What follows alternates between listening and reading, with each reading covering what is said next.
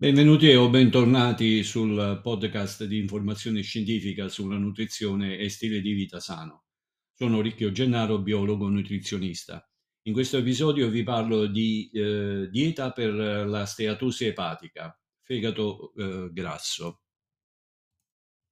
La steatosi epatica, comunemente nota come fegato grasso, è una condizione in cui si accumula una quantità eccessiva di grasso nel fegato questo può essere dovuto a vari fattori, tra cui l'alimentazione, lo stile di vita sedentario, l'obesità, l'eccessivo consumo di alcol e altre condizioni mediche.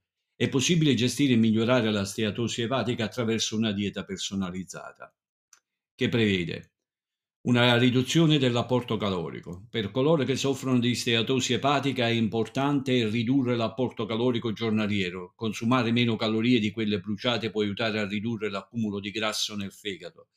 Ciò può essere raggiunto attraverso il controllo delle porzioni, la scelta di cibi a basso contenuto cal- calorico e ad alto contenuto di nutrienti e il monitoraggio dell'apporto, delle, eh, dell'apporto calorico totale.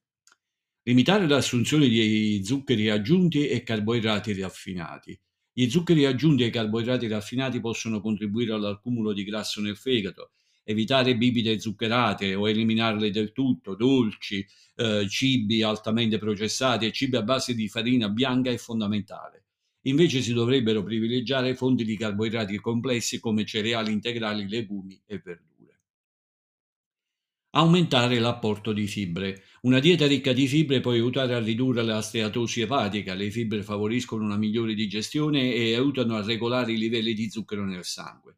Si consiglia di consumare abbondante quantità di frutta, verdure, le, verdure, legumi e cereali integrali.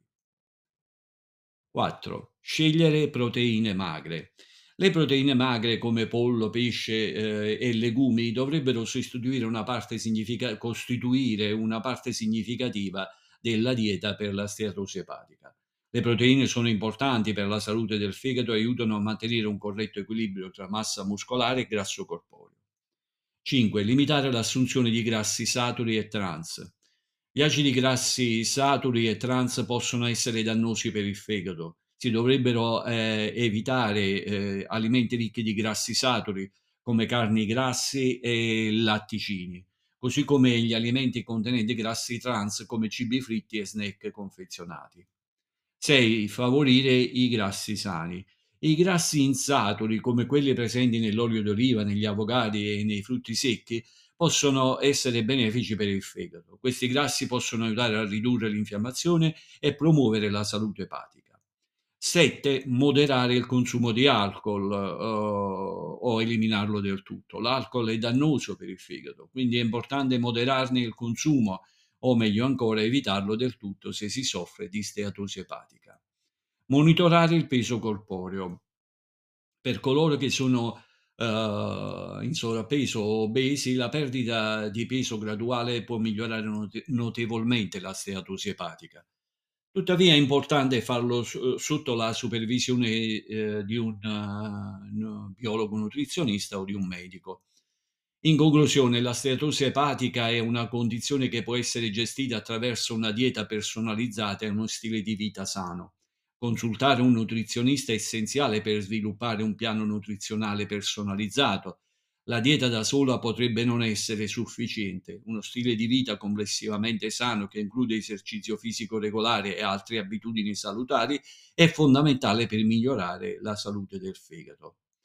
Disclaimer: le informazioni contenute in eh, questo episodio hanno valore puramente informativo, non intendono sostituirsi alla consulenza del medico o del biologo eh, nutrizionista. Grazie per l'ascolto.